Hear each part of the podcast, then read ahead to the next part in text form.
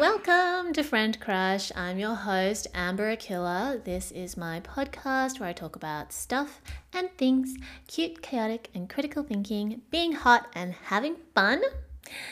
You can follow me on Instagram, TikTok, SoundCloud, Spotify, uh, YouTube, and then at Amber Akiller. And then the meme page for this podcast is at friend dot crush on Instagram. And I always really appreciate it when people write in and send me feedback, thoughts, questions. Even if I don't get back to you like in the moment, I save what you have written to me and I always consider it for future episodes and content. And I'm also thinking about doing video content instead of audio content, because then at least you have the option of video or audio. Um, but yeah, if you have any thoughts on that, would love to know your th- opinion. Uh, I think I'm just like kind of camera shy for long form videos, but I just have to get over it, I guess, because that's where the money is. Anyway, today's episode, I'm joined by Nadine Millard. She is born and raised in Los Angeles. She's a writer, actress, and content creator. She makes really thoughtful content on TikTok, talking about relationships and dating. And in our episode today, we talk about getting over ghosting, going through really big life transitions, and just, I don't know, we cover so many different topics. I'm going to try and put timestamps in the description. And yeah, I hope you enjoy this episode. Let me know what you think once you've listened through. And yeah, I hope everyone's doing well. And without further ado, this is my conversation with Nadine. Hi, Nadine. How are you? Hi, Amber. I'm good. How are you? I'm good. Thank you so much for coming on the show. I'm very excited to record with you today. Of course. Thank you for having me. Um, would you like to introduce yourself to Friend Crush listeners? Tell us who you are, where you're at, what you're doing. Hi, Friend Crush listeners. Uh, I'm Nadine. I'm a writer. I'm an actor. I'm a accidental content creator. um, I have a podcast called Hot and Insecure. Mm-hmm. You guys can, you know, I like started making TikTok videos about my life, and like people seem to really like it and vibe with me. So I vibe with them back. Um, so I have a, you know, pretty mm-hmm. good following on TikTok. If you guys want to follow me, my TikTok is Nadine Millard. And then on Instagram, it's Nadine Millard underscore. And then my YouTube channel is Nadine Millard. Where do we want to start? I don't even know how to like segue into this. You're based in L A. I'm based in L A right now. But we mentioned that before, that you're thinking of moving to New York. Yeah, definitely thinking about it. I just, I don't know. It's just this like feeling that I have. I think like apart from me wanting to make like a major career change and like feeling like going to New York and starting over and like really going for that, um a lot of my friends left L A during and after the mm-hmm. pandemic, and L A mm-hmm. is one of those places where it's really spread out. Like if you haven't been to L A, it's like, I mean, I know you have, but like if there are certain mm-hmm. listeners who haven't been, L A is not like one city. It's um it's several cities in the same county. Mm-hmm. And it's very spread out, and they're all connected through highways and, well, freeways. And um, it gets isolating because you're not, like, it's very easy to feel isolated in Los Angeles because everything is so spread out, and Los Angeles is so big. Mm. Yeah. yeah, it really reminds me of Perth, actually. That's why I have, like, this love-hate relationship with L A, mm-hmm. because I had a very love-hate relationship with Perth when I was growing mm-hmm. up, and it's also spread out, like, because I grew up in the suburbs. And I feel like it's so hard to just organize, to like do things spontaneously mm-hmm. with people sometimes, because it's like, oh, they're across town, or everyone kind of lives in their own little bubble. Mm-hmm. And like what I loved so much about Shanghai, what I love about Shanghai is that it's so much more convenient to just like meet up with someone, or like, oh, what are you doing today? I'm going to be in this area. Okay, we can meet yeah. there. But I f- feel like it's so much harder to do that in cities like Perth and also L A. Yeah. And then there's just different times in your life where like that is like a, the right environment for you to be yeah. in, I guess. So you're already feeling like you want to be, and like New York is kind of similar to Shanghai in the way that it's easier to kind of get around. There's more like flow mm-hmm. to the city than there is in L A, it feels more like grid-like. Yeah. Almost. Unless you're just like in the same area as all your friends, it's difficult to cross those like inter-city mm-hmm. boundaries. Yeah. Turf war. Yeah, I find, I also just find like people, I feel like there's this reputation of people in New York that they don't want to talk to you. They're like, they really keep to themselves. But I actually, I actually feel like that's really L A. Like in L A, people don't like socialize. They're not like really personable. Mm. Uh, Much more like territorial with like their connections and their yeah. life. Whereas I feel like because everything in, in New York is so condensed, you're more uh, prone to meeting up with people and striking up conversations with people. And I don't know. I, I also mm. just feel like there's a, there is people who are from L A are really cool, down to earth people, but it is mm-hmm. very inundated with like transplants who think that there is this idea of what L A is, and they just ruin mm-hmm. the vibe. Like they think they have to like perform, and they're really like mm-hmm. I feel like it's hard to make like genuine connections in L A sometimes. Yeah, and I can imagine especially like for the entertainment and creative industry as well. There's like s- so much competition and so many ideas about what it can be like or what it should be like. A lot of people chasing their dreams yeah. and like yeah, that can make it difficult to really connect with people mm-hmm. beyond just like transactional, like purely transactional, like what am I getting out of this? Yeah. Kind and that of. was a hard thing for me to sort of understand once I mm. started getting connected to more people in the industry. I mean, I've always sort of had one foot in the industry because I started modeling when I was like twenty. Um, and so I've always like I've had an agent, like a modeling agent, like a, and a commercial agent. But when I really was like, mm-hmm. okay, no, I'm gonna like really try and work towards being like an actor, like I'm gonna start taking classes. It is, it does seem really transactional, or it's like very like mm-hmm. Uh, I have a lot of people who are like, let's catch up. And then I never hear from them. We never make plans. It's like, it's all very sort mm. of surface level in that way.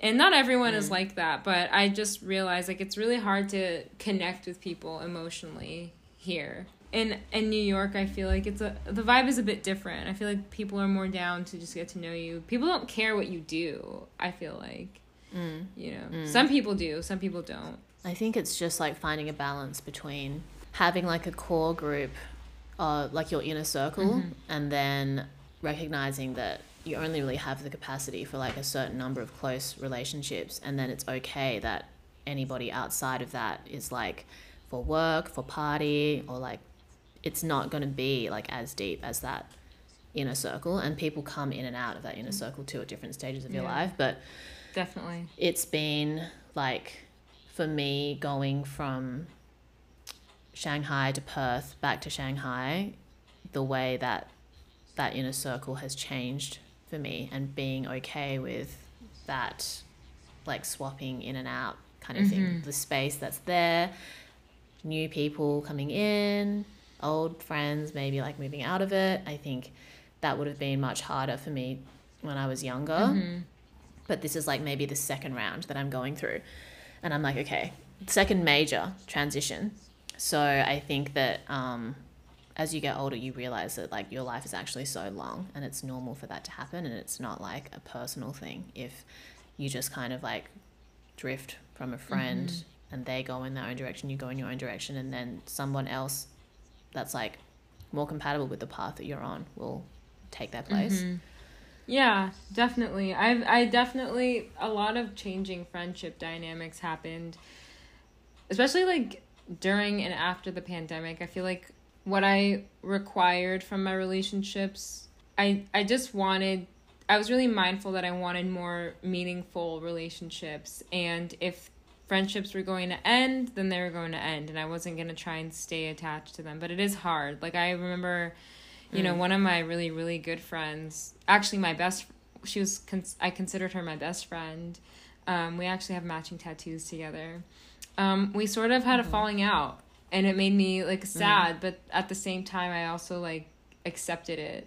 You know, not everybody yeah. is supposed to stay in your life. And also I feel like I don't really trust people who are friends with everybody. Like a friend to everyone is a friend to no one, you know? Exactly. Yeah, you don't want someone that's just liked by everyone, you know? Right, you got to be discerning with the things, with the with the company you keep. I feel like, you know, it's like it's cool yeah. to have friends who are like, you're right, like maybe more surface level friendships or friendships that kind of serve their own purpose, their own specific purpose. Mm. But um, mm. like, I don't know. I think for the most part, I want people who I can connect with on like a deep emotional level. And it's, yeah. and that's actually like really hard when you start making that the standard and your filters are that high, mm. then a lot of people fall mm. out. Like they fall, they can't meet mm. that. I think especially like at this age, or I mean at any stage in your life really, but I think the first major transition between like teenager to adulthood, I think kind of like after your mid twenties, mm-hmm. um, that's when comes like the first big opportunity for people to really like dive deep into who they are. You've had like enough life experience and probably like romantic experience, friendship experiences, that you start to see patterns in yourself or in other people, and it's like, okay, are you going to take this opportunity to reflect and maybe heal parts of you that you weren't aware of before, like integrate that shadow part of yourself, mm-hmm. um, or are you just going to ignore it and keep pushing forward and allowing it to affect parts of your life? And I don't think that whether people do or don't do this is like a good or bad mm-hmm. thing, but I think for me it's like when it's obvious like who is willing to do that and who has grown from it and who has just chosen to ignore it. And it's very difficult when you've done that work to connect deeply with someone who hasn't, because you've already de- like you people can only meet you at the depth at which you've met yourself. Mm-hmm. So you see the ways that you've been able to confront those parts of yourself and what it has meant for you, what it has done for you in terms of your own growth. You want to encourage other people to do that too. Mm-hmm. And then when people aren't ready to do that, it's like a rift just naturally occurs because the depth at which they've met themselves is not as deep as where you've met yourself. So the way that you can connect starts to become incompatible. And I think that's like a really big thing that I've noticed. Um, Definitely.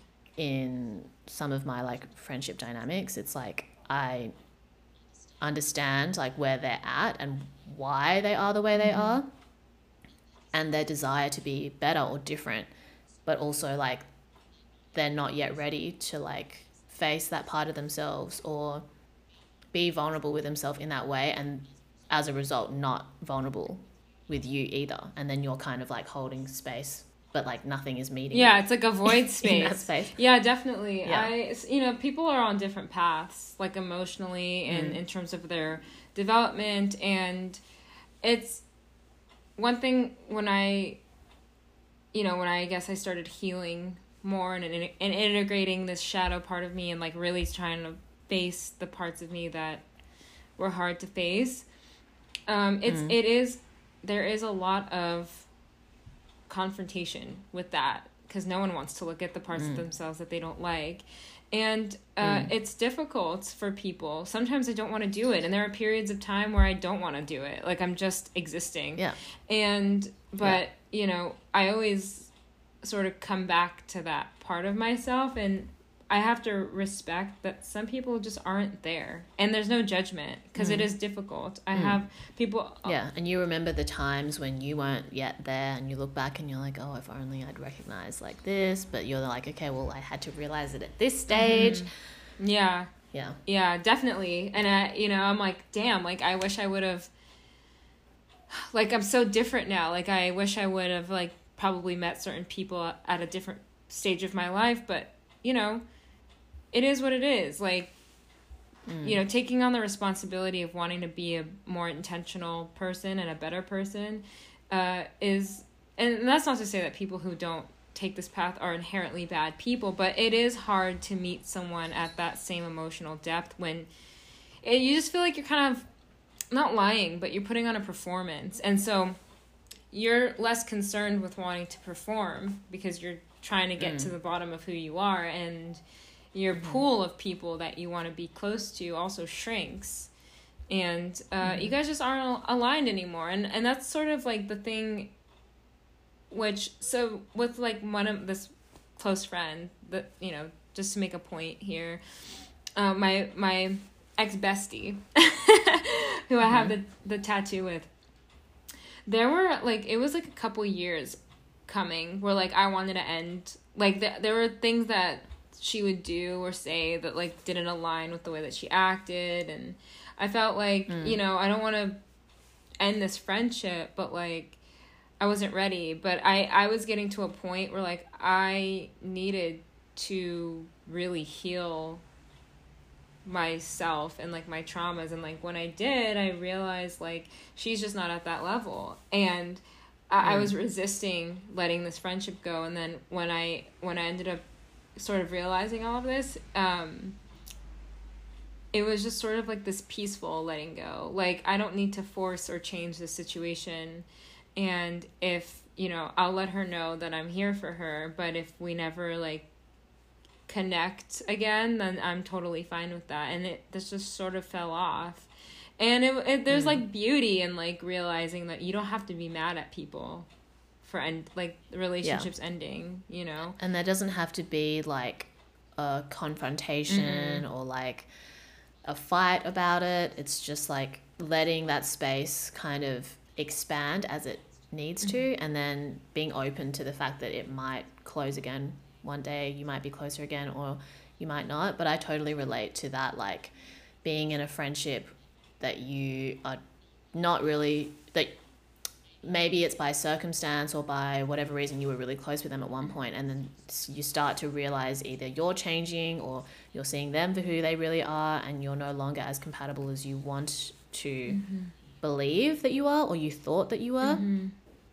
And then, yeah, I think just, like, being okay with no longer being compatible anymore, and you can still wish each other the best from a distance. I mean, I don't think my ex-bestie breakup was as smooth as yours based on what you've described, but it was still, like, a similar feeling. Like, I relate to that. Like, you want them in your life, you care about them, you have all this shared history together, you had all these plans that you wanted mm-hmm. to share in the future, but, like, in the present moment, in reality, it's just not going to work without you, like, sacrificing mm-hmm. a part of yourself, or, like, not really owning a part of yourself. But yeah, no, it's it, sometimes you have to wrestle with that. Like, it was really hard because mm. it's like, I'm trying to force you to do be this thing that I want you to be for me mm. because I want you to be mm. in my life. Mm. And mm. it's the, this, like, resistance that you have because you don't want to let go. I always try to remember, like, when you don't force things, like, that's sort of the best way to go about things, like, when you just surrender and let go. Yeah. And that goes for relationships. And I think the resistance comes from us, like, not wanting to let go, but mm. then you're making room for better and newer and more compatible relationships to enter your life. And, like, when you meet, like, a friend who you're, like, friend crushing on, uh, no pun intended, but when you meet someone romantic or platonic, platonic. or even, like, professionally, who you just, like, have aligned with similar values, and the conversations just flow, and you guys are able to meet each other at, like, a deeper level, it's so much more fulfilling. And, like, you're mm. you're you're you kind of thank yourself that you allowed space for something like that to happen. Yeah. And I think also just reminding people that, like, just because you can accept that you're no longer compatible with someone doesn't necessarily mean that the pain of losing them diminishes, I think, because mm-hmm.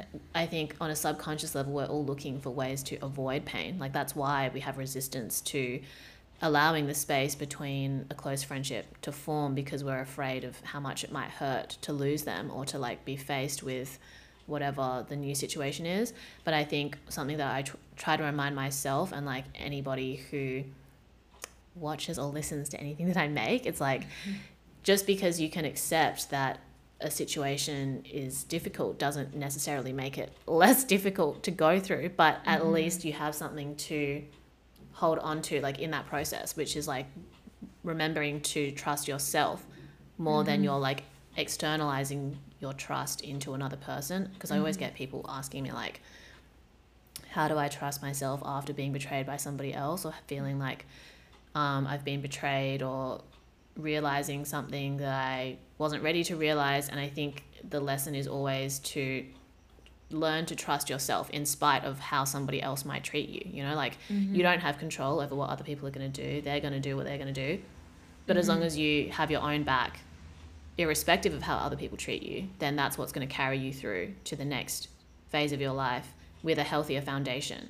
Like, you might feel like your whole foundation has been eroded, but when you take responsibility for rebuilding it, that's when you, especially like when you take responsibility for rebuilding it in the image of like who you want to be, like your higher self, then that's what is going to like, that's the little thread that's going to like drag you through the darkness. Mm-hmm.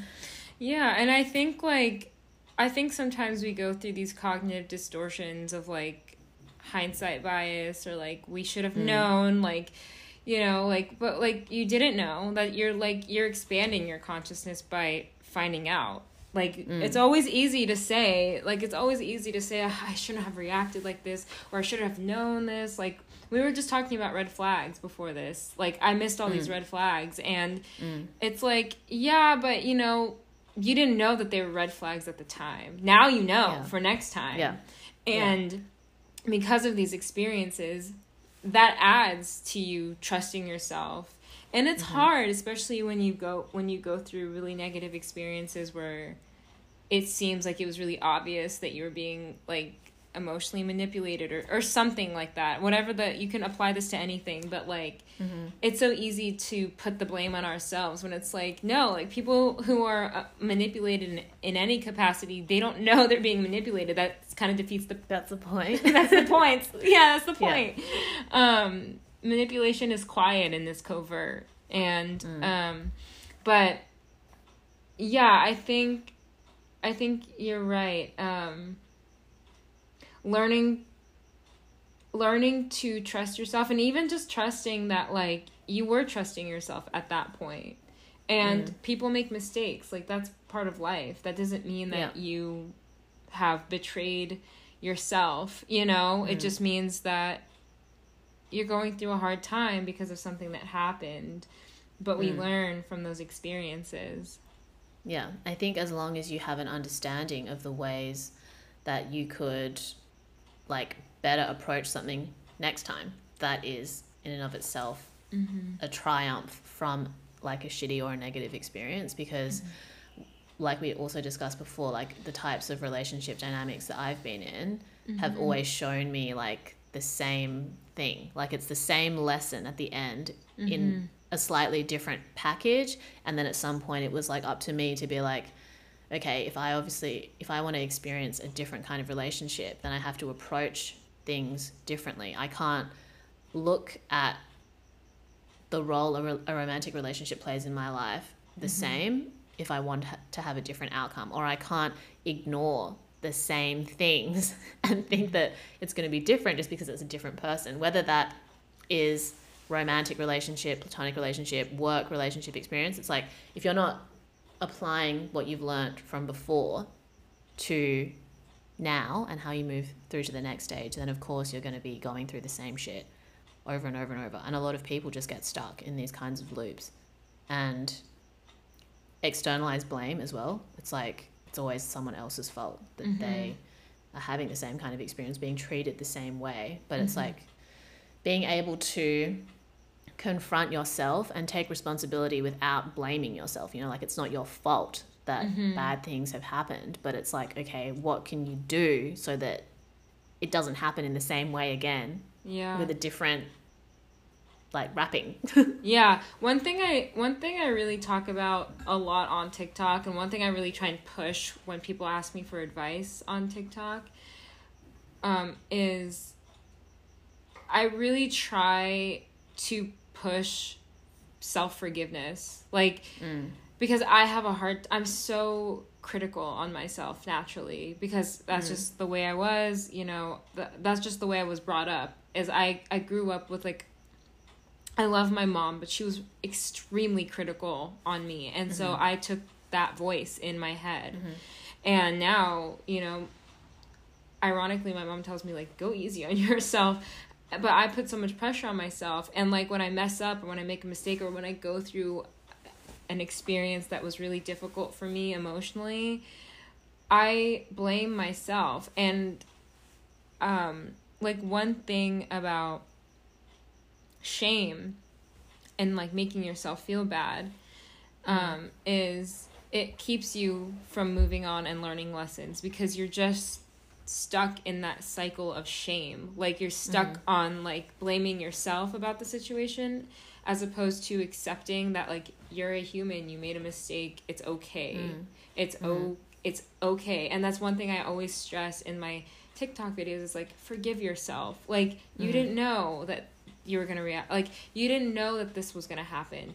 And even mm. if you reacted poorly, you know, like, it, you're still a human being. And mm. when you're still, when you're just fixated on the situation and how you reacted or what your part in it, it keeps us from, like, moving on, and it, it, it breeds more shame. And shame is, like, this all-consuming, it's, like, the worst feeling in the wor- world. I, mm. I really feel like it's one of those things that keep people even oppressed in society. Like, you know, like, when you think about racism racism still exists today because of shame. Like, shame brought on from one race to another, and people have mm-hmm. internalized that shame and mm. now keep them not keep themselves, because it's a systemic issue, but, like, that's how it's perpetuated, is when people don't lo- love themselves and they feel yeah. like they are inherently wrong. It keeps us from, like, truly healing and, like, moving on in life. And um, mm.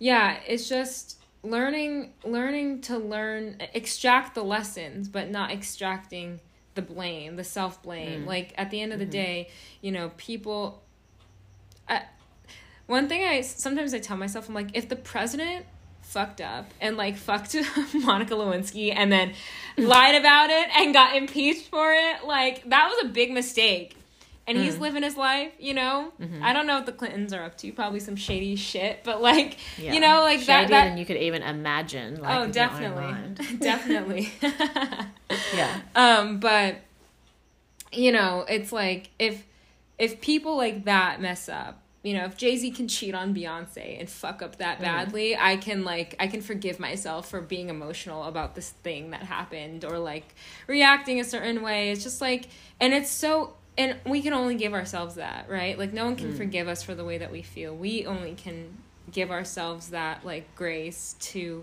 feel mm. our feelings and not feel shame about them. And once you mm. do that, it's like, it's like, it's like you're literally yeah. like, you're, like, putting down, like, seven heavy boxes, and you're like, I'm free, like, I don't need to feel yeah. this anymore.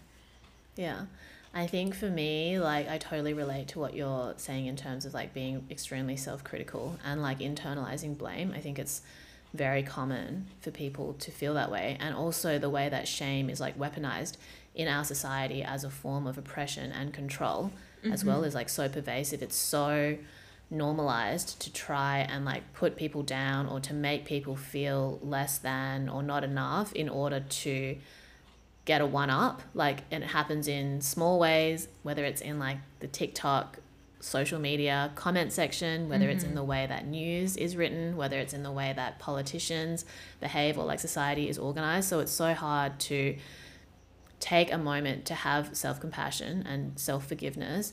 And I think that for me, maybe dominant fire sign energy is turning shame into, like, like accepting the presence of shame and, like, using it as fuel, like turning shame into spite, turning shame into, like, a reason to then embrace, like, audacity. Like, you can feel ashamed. It's normal to feel shame as a human being. It's not about never feeling shame again, but it's like, what do you do after you start to feel shame? It's like, okay, well, like you said, sometimes you just have to think about a white male politician and how much power they wield and how easily they fuck up and how they're so full of shit that it's like, if I can take even a little bit of that audacity, yeah, that's all I need, you know? Like, I don't even need to be like that.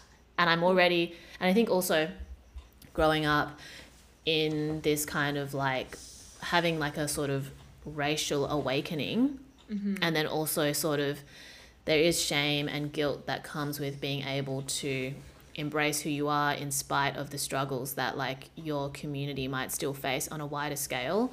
But it, and then, like, oh, are you problematic even though you're, like, trying to help? And, like, how do you unlearn and untangle these, like, things? Mm-hmm. But then I'm literally like, even the most problematic thing that I could do would be, like, a good day for, like, a regular guy. Yeah. So yeah. I need to stress less And then also, like, the way that spite comes into it, it's like sometimes you just need to prove to, like, either your former self or the person that has broken your trust that you're not going to be defined by that experience.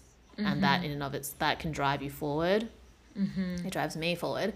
And then you get to a point where you're actually doing it for yourself and you feel the satisfaction of, like, working and embracing and learning and understanding. And then, like, whatever pushed you in that direction becomes, like, a distant memory to you. It's already, like, you've formed, you've poured enough into yourself that it's actually you and not you trying to pour into somebody else. Yeah. Or, like, you hemorrhaging your energy in a direction that doesn't really serve you in any way. Yeah. But I think that's such an important relationship to understand, I think, like, how we allow shame to affect us for mm-hmm. how long, yeah. for, to what extent, because yeah, it's normal have, that it comes up. I think it's important to transmute mm. it in any way. Like, for me, shame turns into anger. Mm. Like, I'm so ashamed of myself for this, the way that this, I'm just so ashamed of the, myself for how this person, how I allow this person to treat me. Mm-hmm. And I can only feel that for so long until I realize I'm angry at this person for treating me this way. Mm. And transmuting that into something, pa- anger can be very powerful for me. Yeah. And, and it can be powerful for many people. I mean, even like what's going on in Iran right now, it's like, that's anger that's built mm. up from an oppressive theocracy, like this this tyrannical political movement. Like, people get so sick of feeling shame. Mm. Why should I feel shame for covering myself up? Why should I why should you dictate how I live my life?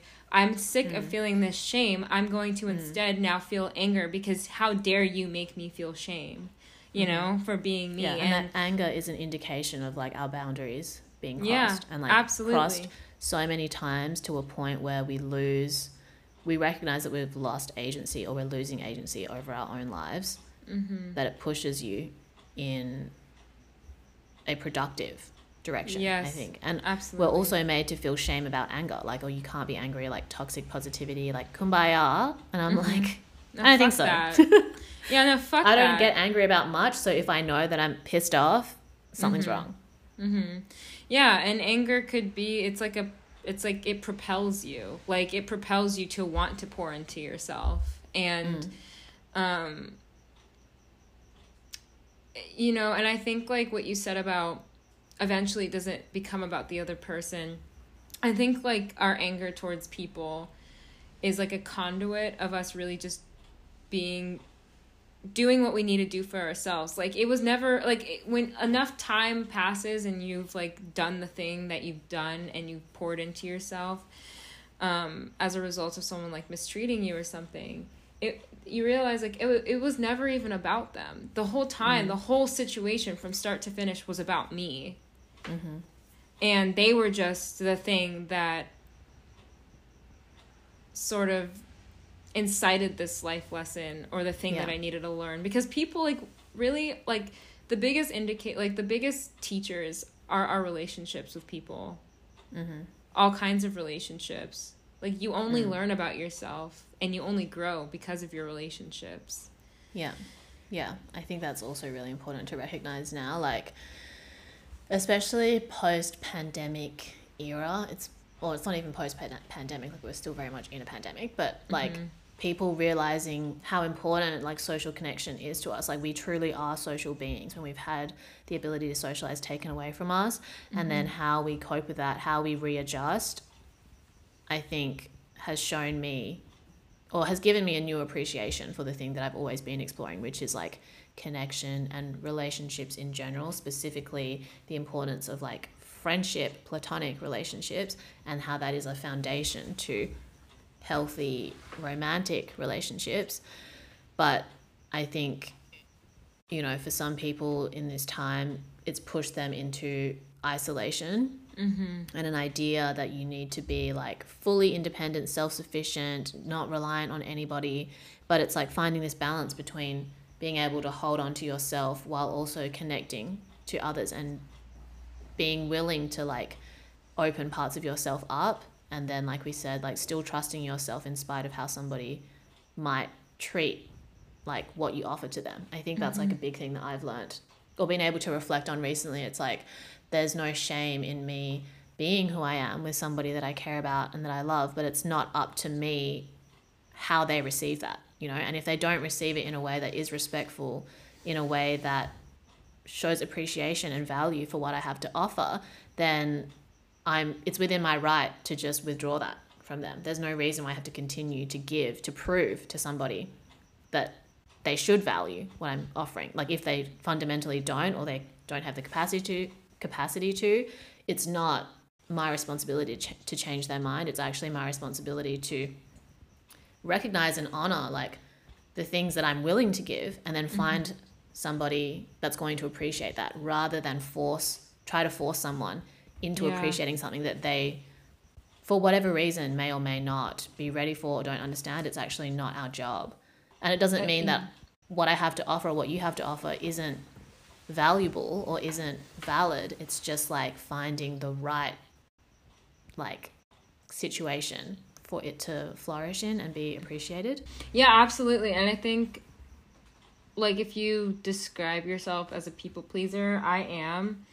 Um, mm. I constantly, like I want people to like me, you know. I think that's mm. like a normal thing, because I want he- like I want connection. I don't want I don't want people to not like me. I want people to like me. And mm-hmm. um, oftentimes like what sort of people generally are learning now is like that could be really maladaptive, mm-hmm. because you're kind of forfeiting your own boundaries and what you're willing to put up with, and you're overly accommodating other people, and may even, you know, accept and tolerate disrespect when like, you know, it hurts you. And um like, you know, being who you're being yourself and st- stating your opinions is something that sometimes I'm I'm still learning. Like I sometimes will have really strong opinions about something, and like someone will be in a room with me and say something completely, like something I do not disagree, like I completely disagree with. And mm. I, there's like trepidation when I like want to express my opposing opinion, because I'm like, well, I don't want this person to not like me. And you know, and it's mm. like this weird thing that I've like been conditioned. And I think a lot of women have been conditioned. Um, and especially like, I don't know if you experience this as like an Asian woman, but like, as an Arab woman, like growing up as a little girl, I was taught like the most important thing was like I had to be sweet and agreeable.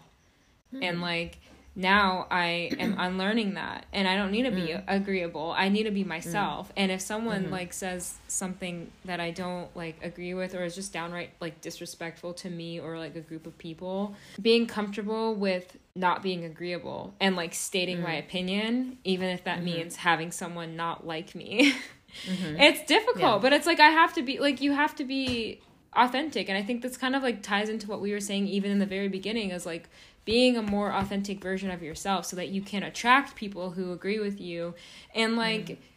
fuck the people that don't agree with you or like don't yeah. like align with you, you know. Mm-hmm. Who cares about mm-hmm. being likable? That but that is genuinely something people have to actively unlearn. I mean, mm. I remember like very recently I was at a bar and someone said something like slightly homophobic, and it was like this guy that my friend was like flirting with, and like, you know, I was like, ah, Nadine, don't be a vibe killer. Like, don't be a vibe killer. And then I was mm. like, actually, that's kind of like low-key homophobic.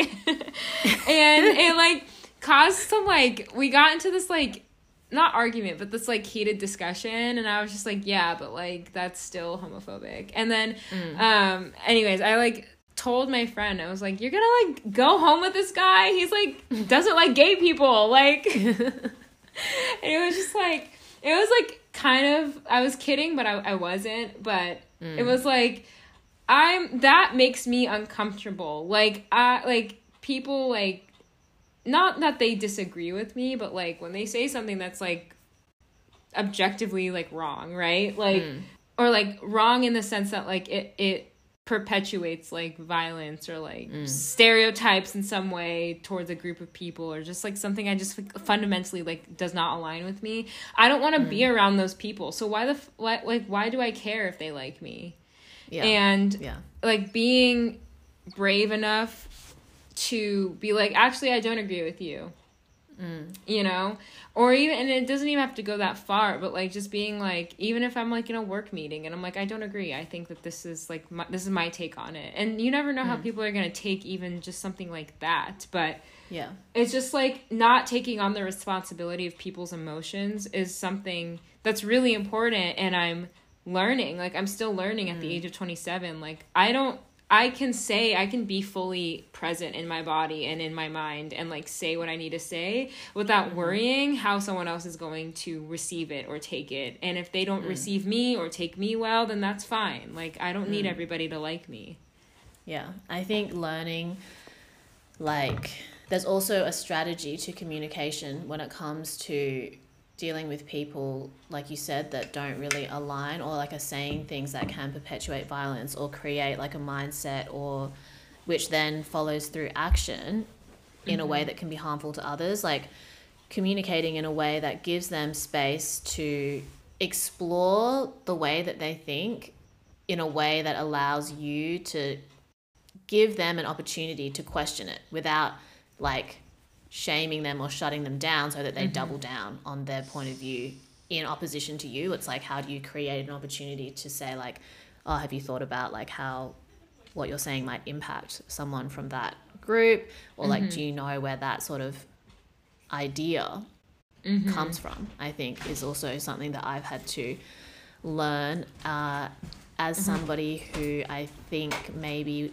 started to be involved in this, I don't want to say it's like woke culture, but it's just like mm-hmm. I think I was much more aware of inequalities mm-hmm. um, and the racism and misogyny that I would experience at a younger age than most people of my generation. And I don't say that as a flex, because it was actually like very traumatic for me to go through that. Yeah. But like before it was cool to talk about like feminism on social media, before that was even like a thing for people mm-hmm. our age, it was like I was making Facebook statuses like satirizing the racism I was experiencing in when like everybody that I knew was basically white. Like I had very few, I was not around any people of color mm-hmm. and like I was, I didn't have like an inner circle of people that understood my experience or could like really empathize. Even like the few friends of color that I had, they were not yet aware of how, what these like microaggressions, macroaggressions that we were experiencing were actually like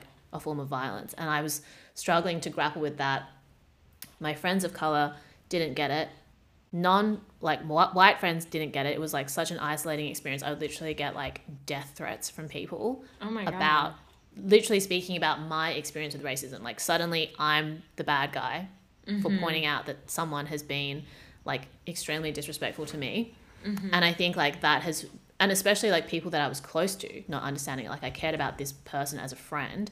Mm-hmm. They said that they cared about me as a friend, but then would deny my mm-hmm. experience and mm-hmm. need me to like somehow validate their whiteness before they were able to validate the racism that I'd experienced.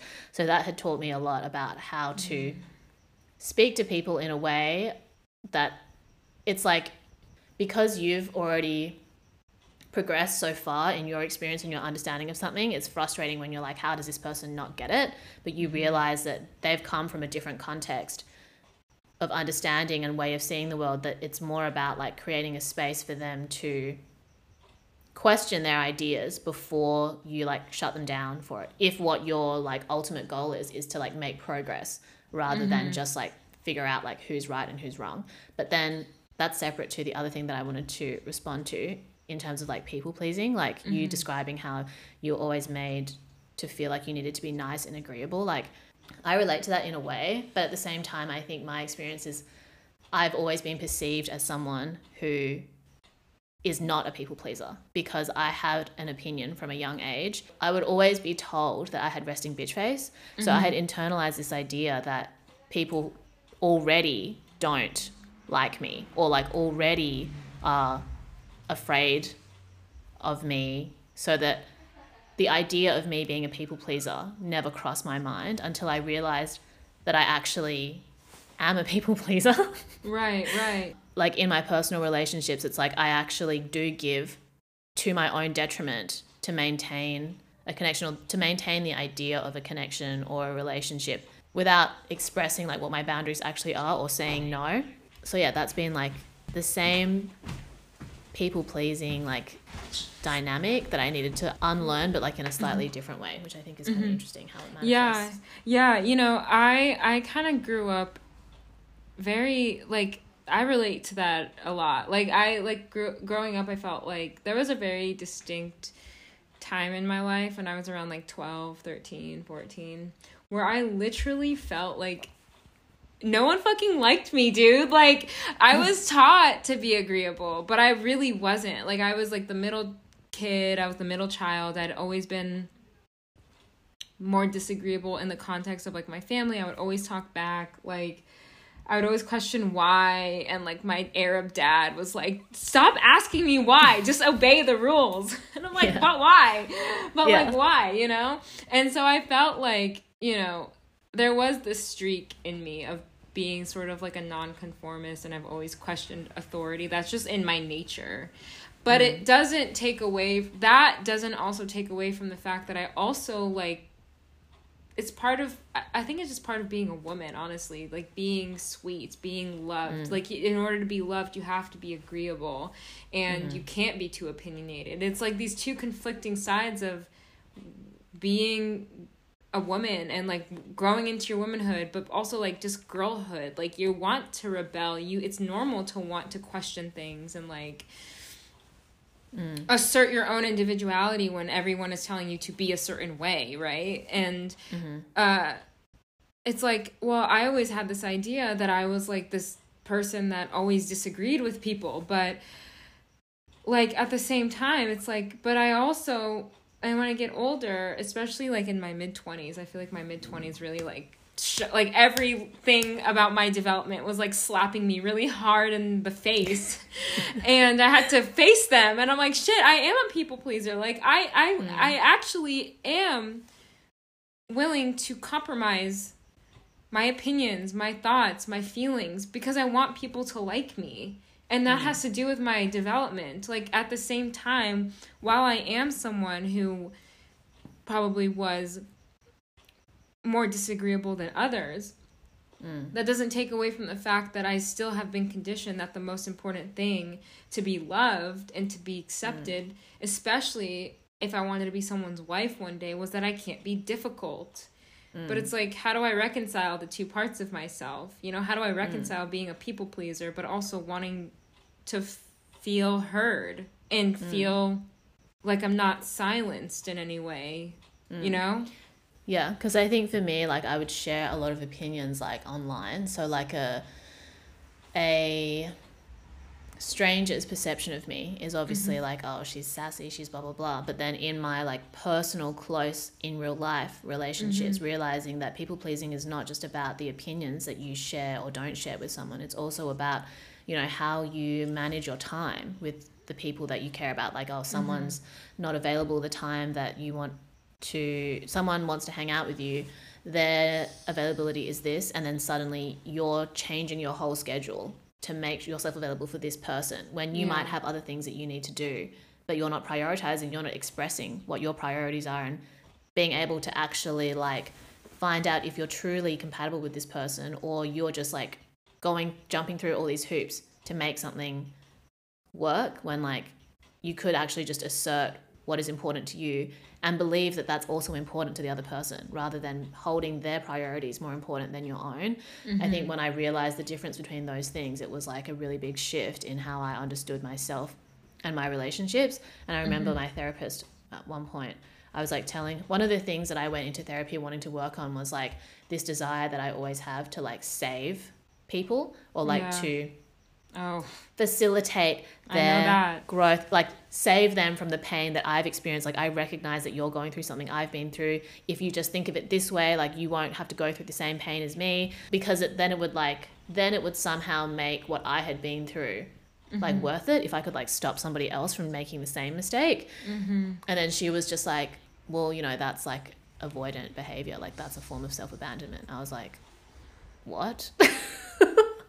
And Weird. Then I was like, oh, because oh. I'm trying to, like, instead of, like, directing that energy towards me and the parts of me that I want to work on, mm. I'm thinking, like, if I can get somebody else to change, then that makes what I've been through valid, when in reality it's, like, applying what I've gone through to myself, not other people, and then mm. having a healthier outlet for that part of me. So I think that's why, like, doing the podcast or, like, the stuff that I make on TikTok, it's, like, so much more rewarding for me to just share my perspective, and then mm-hmm. people that are ready to hear it are like, this makes so much sense to me, okay, this is actually going to help me, versus like yeah. just talking to my friends. It's like, she's gonna she's not done till she's done, she's just gonna keep dating this guy, mm-hmm. and there's nothing that I can do to stop her, yeah. but my job is just to be there as her friend and to give her advice when I can without being invested in the outcome, you know. Yeah. And I think it's so much more rewarding for me to realize that it's like, I can't, like, stop anyone from doing what they're going to do, but I can just share my perspective, and there might be something there that's helpful to someone in their journey, and then they can take ownership of that rather than me feeling like I have to be there and hold your hand every step of the way. Mm-hmm. Definitely. Yeah, that was, like, so crazy when my therapist was like, it's avoidant behavior for you. Oh my God, that's crazy. People. Yeah, because I definitely feel that way too. I feel like I I'm Captain Save-A-Ho. Like, I want mm-hmm. I want to I want to save people from feeling the pain that I've experienced. Yeah, and you see and their think, potential too, and you're like, why can't you see what I see in you? But then it's like, but why can't you see that in yourself? Yeah, why can't I see that in myself? And it's also like, I think it's a way for us to control sort of what happened to us. Like mm. it's like, if I can, like, manipulate this situation, then yeah, it not only makes my experience meaningful, but it's like, maybe I can, in a way, like, redo it. Like, it's kind of like in the same, it's kind of the same concept of, like, if I find someone who reminds me of my dad, who was emotionally unavailable, but I make mm. them available for me, I'm mm. just trying to replay this, I'm trying to change this relationship dynamic and turn it into something else. But I think it's sort of the same concept. And I also think it's sort of a way to exercise intellectualizing our emotions mm. Mm. instead of actually feeling them and accepting them mm. for what they yeah, are. Like the, yeah, because humans are, whether we are willing to, like, become aware of it or accept it or not, it's like we, we are recreating, like, childhood relationship dynamics mm-hmm. and, like, subconsciously trying to relive them and then rewrite them. Yeah, absolutely. And when you realize, yeah, when you realize that, like, it doesn't, it's not always obvious, because it's not, it's never obvious when we're going through it. It's not like there's a voice in our head that's like, this guy reminds me of my dad and I'm going to recreate this relationship and then rewrite the ending. Like, it's, there is no awareness when you're going through it that that's what you're yeah. doing, until you look back and you're like, okay, when I think about, like, the way that this relationship dynamic played out when I was younger, and the way that I was approaching the most recent relationship that I've been in, and then how mm-hmm. there are parallels there, and, like, what can I learn from that? I think that's a really powerful and transformative experience to go through. Definitely not easy, and not something yeah. that many people. And it takes years to possibly unlearn this. Some people yeah. never do. And mm. I'm in a position where I'm sort of learning how to let myself be loved by someone mm-hmm. who shows me that they're emotionally available mm. from the jump, you know? And sometimes mm. I don't even know what that looks like yeah. because I have a habit of going for emotionally unavailable men as well, because mm-hmm. I'm trying to save them a lot of the time. Like, I feel like I sometimes come off as, like, a comforting energy to them. Um, mm-hmm.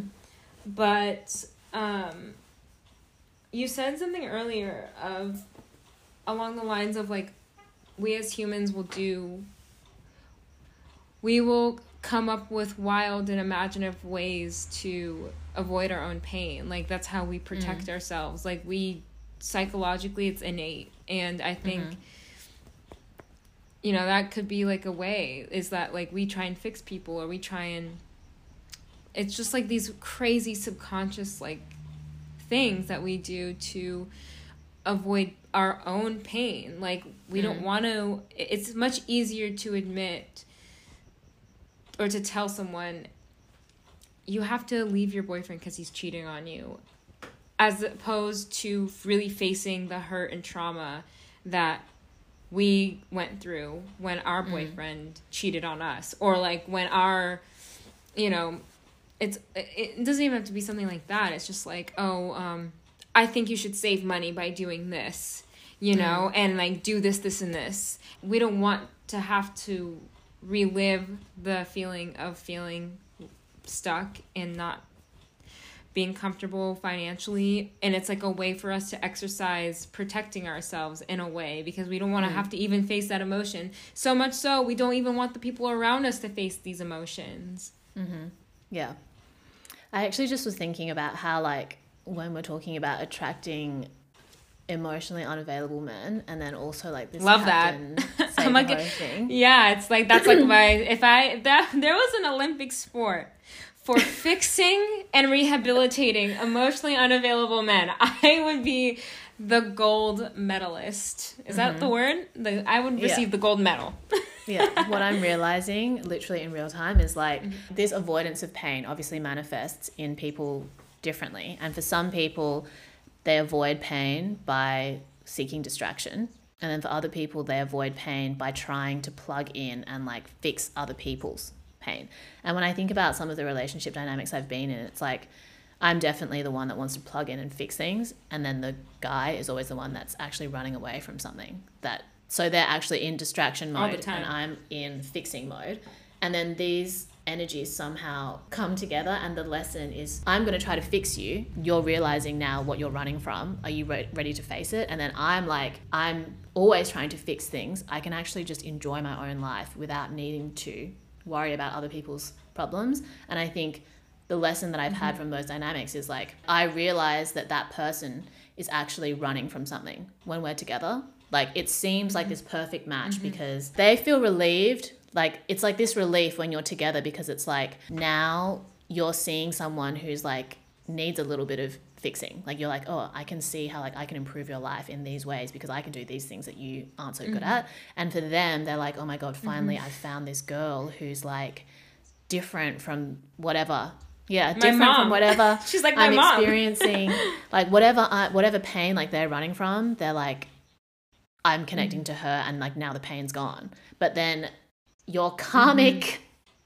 dynamic is like you realizing that, oh, they actually have a lot of shit that they need to work on themselves. You can't actually fix it. Like, your presence alone is not going to change them, because like I like we discussed before, like they have this whole life before you that has that they've been playing out, mm-hmm. and like you're just like you as zero point one percent is not enough to change them if they yeah. haven't decided that.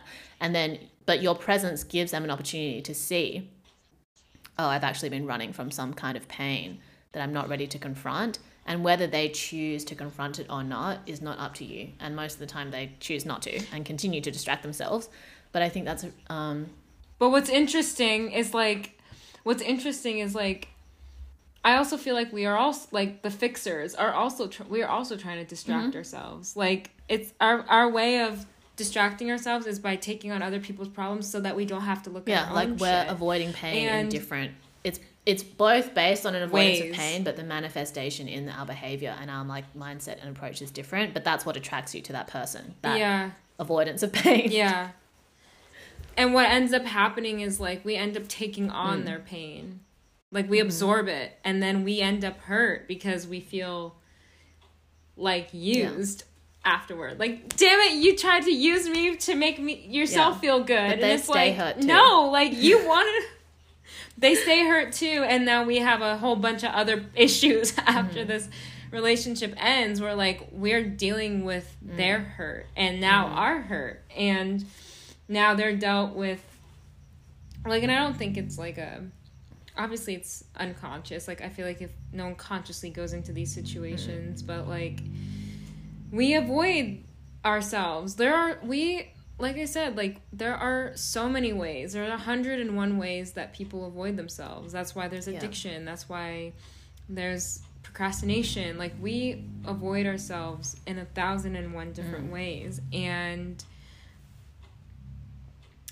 to some people, that's, oh, let me find someone who's going to fix me in a non-healthy, productive way, like mm. therapy. But even then, that's really, like, just you fixing yourself. And for other people, and I think people like us, who have sort of a nurturing and empathetic energy, and I just think that sort of comes with our conditioning mm. as women, is we want to, instead of fixing our own life, we'd rather just work on someone else's because mm. it's easier and it's it seems more mm. controllable, because you can intellectualize even it though as that's well. Not really just like, oh, I can see exactly what you need to do. It's A, B, C. And I think it also makes us feel a little bit mm. superior. Like, not superior in that, like, I'm better than you. But it makes us feel like, oh, if I have the answers, then I must mm-hmm. have it figured out. But it's like, no, baby, yeah. no. That's why I always... That's not the case. I always think it's, like, take what resonates with you, but don't assume that... Like, the theory can make sense even if the person is not practicing it. You know, like, the principles are the same mm-hmm. and we're all figuring out how to... apply them to our own life. And I think for both of us, like, the type of content that we make, it's like, I'm not just talking to, like, the listener, like, I'm talking to a part of myself. Like, I'm reassuring yeah. myself by understanding and trying to communicate these ideas, because I know that I need to hear it too, or that I need to process it. Like, someone commented, I think that's really yeah yeah no uh, go someone ahead. commented Sorry. on, like, an old video of mine, and I'd totally forgotten I'd even made it, and I was like, oh, I actually needed to be reminded of, like, this exact thing from my from my former self. Yeah. Yeah, no, for sure. I mean, we forget our own lessons. Like, our progress is, you know, insert Instagram therapy infographic. Mm. Our therapy is not, our, our healing mm. is not linear. Mm. Linear, mm. linear. That's how you mm-hmm. pronounce that word. I'm not good at English sometimes. I, like, speak such shit Arabic. Arabic is my first language. But then anytime I, like, like mess up English, I'm like, oh, my excuse is English yeah, is not oh my, my first God. language. Like, literally me, like, moving back to China and trying to, like, revitalize my Mandarin, which is already, like, not good. And then literally, mm-hmm. like, I'm thinking in, like, Chinglish half the time. Like, I've gotten worse at English as a result of trying to improve my Mandarin, but my Mandarin is still not fluent. And I'm just like... Am I even, like, can I communicate yeah, like, with anyone at this it? point? No, exactly. Yeah. But um, our healing is not linear. Yeah. And yeah, and that's, I think that's why I started making those kinds of videos on YouTube. I mean, on TikTok, was because I really needed to talk mm. to myself. And I felt like if I made a video on it, and this is obviously coming from a part of myself that, like, knows better and is now, like, it's for selfish mm. reasons, but if it resonates with people, then I'm glad mm. it helps, you know? And um, it's interesting. Like, when you choose to grow yeah. and when you choose to be more authentic and speak from a place of, like, mm. honesty, and that might sometimes come in the form of advice or just, like, vulnerability, mm. um... people really connect yeah. with that. Yeah, I think especially like like not just honesty in the way that you speak, but also in the way that you act is like true authenticity. Because I think online there's this idea that like, oh, someone who's just like really open and like transparent about like being sad or like taking a shit, that's like authentic, when in reality it translates mm-hmm. beyond the internet. It's like, can you actually be true to yourself in the way that you engage with other people, instead of like minimizing who you are to make other people comfortable. It's like, it's not even about like asserting yourself. Sometimes it's just like being okay with mm-hmm. not vibing with this person and not feeling like you have to overextend yourself to gain their approval when there's like no reason for you to do that. Because I think, um, mm-hmm. yeah, that's such an important part of like growing into your authenticity. It's not just putting on a show, but it's also like living that in your in-person reactions. That's where the change happens the most. You can easily change your opinion that you share, but like, how do you change your behavior, which then in turn shifts the dynamics of your relationships and your experience of life. But yeah, easier said than done. Mm-hmm. And yeah, and I just think like, whether you're giving advice on TikTok or like whether you're trying to fix your mm. boyfriend, you know, it's like, we might come from a place that like, in terms of like how people receive it, like people might not be ready to hear it, but if you do you know, express your thoughts and you give helpful advice and you're putting mm-hmm. it out there, whether or not they receive it, when they're ready to receive it, they'll yeah. remember that, you know? And I think that's sort of the same with us. Like, I might not always remember not to be a people mm-hmm. pleaser or to, like, to understand that people and their emotions are not mm-hmm. black and white. Like, but, um, and sometimes I forget these mm-hmm. lessons. And that's why it's important for me to communicate these things. But then, like, you say it enough and it's like reinforced in the sphere of where you're working or the content you're making, and it it it'll rub off mm. on people, and it rubs off on yourself. I mean, you keep reinforcing these messages by like making content mm-hmm. about it. And like now it's like it's really hard for me to date someone who I don't feel fully sees me mm. as a person, like truly. And I think like I make I make I made a, a couple videos about this, about how like I think, and this is just like an mm-hmm. example of it, but of like the advice that I give and like the things that I talk about on TikTok is like, because I've dated enough men who only see me based off mm-hmm. of this, like based off of like my appearance, or like not even just that, but like on one or two dimensional mm-hmm. levels. And it's, it's, and I preach about like, or I don't preach, but you know, I, I, I talk about how like, I want someone and you, I want someone who sees me as a whole person, and you should mm-hmm. too, because if you don't, then you'll always be a one dimensional or two dimensional mm-hmm. thing to them. And then how could they like truly love you if they only see you for what you bring to them? Or like, if they don't, if they don't see you as someone who has whole emotions. Mm. And it's like, you know, so, and that that's something I run into a lot in my dating life, is like guys who don't see me as like a mm-hmm. whole person. But because I've like enforced this message and I think about it and I talk mm. about it a lot, I can recognize very easily now when a guy doesn't, I can tell when a guy's like yeah. pretending to be something or to act as something, because he doesn't yeah. think.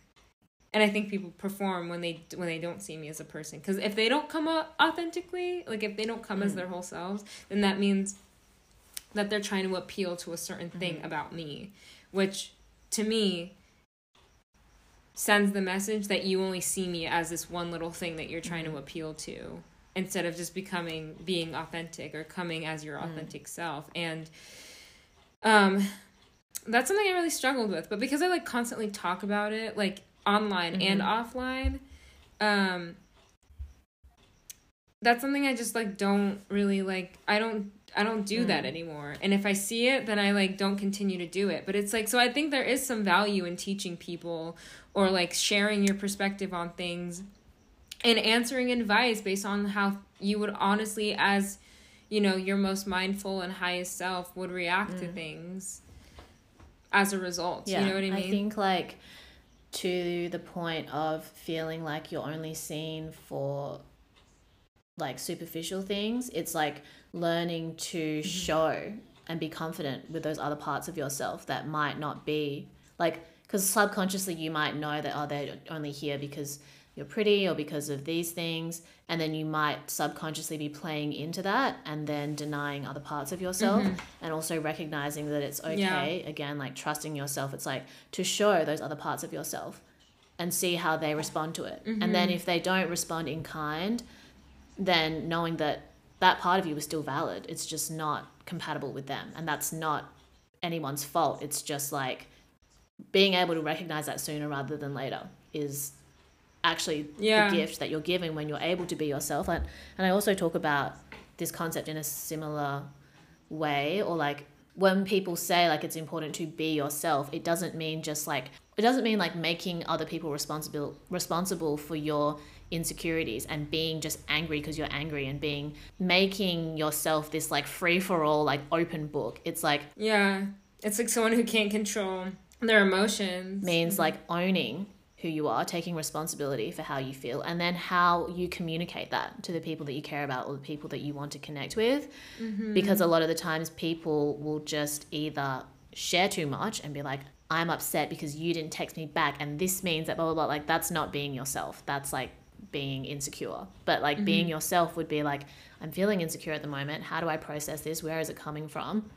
What mm-hmm. type of relationship do I want? Like, being your higher self is mm-hmm. being able to communicate this honestly with the person that you want to connect with. Mm-hmm. And then making that attempt, like, hey, I'm feeling insecure about this and this.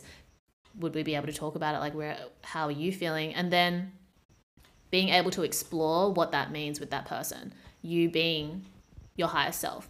And like, do they take, are they responsive to that? Maybe you're mm-hmm. going to be given um, space that you maybe previously anticipated you wouldn't be given, or maybe you would be denied like validation of your feelings. And that's mm-hmm. it's important to know that sooner rather than later, like, and being able to gas yourself up to make those, like, to have those uncomfortable discussions, because I've definitely been in situations where it's like something that's really small, like, oh, I have really bad period pain and I don't feel like seeing the guy that I'm seeing, and mm-hmm. usually I would like find some way to like still follow through on my commitment to seeing this person and being mm-hmm. like, it's okay for me to just say that I'm tired and then say, maybe we can see each other another time. Mm-hmm. And every time I've done that and been like, hey, like, I really wanted to see you tonight, but I just feel so gross and I don't think I'd be good company, but like, maybe we can do something on the weekend instead of tonight. And mm-hmm. then they're always like, oh, that's totally fine. Like, is there anything I can do? Mm-hmm. Like, I'll make sure that I have X, Y, Z for you when I see you next. And it's like, it's such a relief for me to to see, for me to have had the courage to assert such a small bound, like, to most yeah. people that might be insignificant, to be like, I can't make our date. Mm-hmm. And then to also see how they respond to it. They do give you the space to do that. They're not like, well, you need to come over because you said that you would, and like, I'm trying to get my dick wet or whatever. It's like, mm-hmm. they're totally okay with it. Mm-hmm. And then even if they weren't okay with it, being like, well, why do I even want to spend time with someone who can't give Respect me space to rest when I need to? You know, yeah. it's like being able to do that is what like being yourself means, and honoring your boundaries means, and being authentic. It's like, this is how I feel. What do I need? Who am I trying to be? How can I try to attempt to bridge that gap? And how is the person that I'm trying to connect with going to respond to that? Mm-hmm. Easier said than done. But it's easier said than done. And it's taken me a long time to even do something like that. I used to be someone who never, like, stood says up. No. Says no, never stood up for myself. Like, I, and it really, like, harmed me. And sometimes it's okay to express, like, anger in a way that's, like, not always, like, like poised. You know what I mean? Like, mm-hmm. especially after mm-hmm. someone's, like, wronged you in some way. Yeah. Um, but, like, even just, like, expressing emotions, or, like, expressing that you don't want to hang out because you're tired, which is, like, a totally normal thing. It's, like, when you recognize that, like, this is, like, something that's actually kind of difficult for me. Um, and doing it anyways, and just, like, seeing how people react to that, that's, like, honoring. That's, like, such a huge indicator of someone that I want to be around, you know? Mm-hmm. And, like, someone who respects my boundaries. My therapist says that, like, boundaries are, like, the bumpers on a bowling alley. Like, they progress relationships that have room for progression, or they they stop relationships they stop relationships mm. that don't have any more room for progression. And mm. um it's like they'll they'll keep the ball moving forward, mm-hmm. and they won't let things get chaotic and weird, because then it's like, okay, what if you did see that guy on your period while you were feeling gross? Then you would feel, like, resentful of him in some way, because yeah. you feel like you can't say no to this person, you know? Mm-hmm. And it's like, but you didn't even give yourself the opportunity to say no, and then it's yeah. like, now I hate myself. yeah yeah now you hate yourself. And I think it's like, that's why it's really important to check in with yourself. Like, I hadn't seen my friend in like um a couple like weeks, like probably bordering on like two months now, and it's mm-hmm. really easy because we're both really busy people.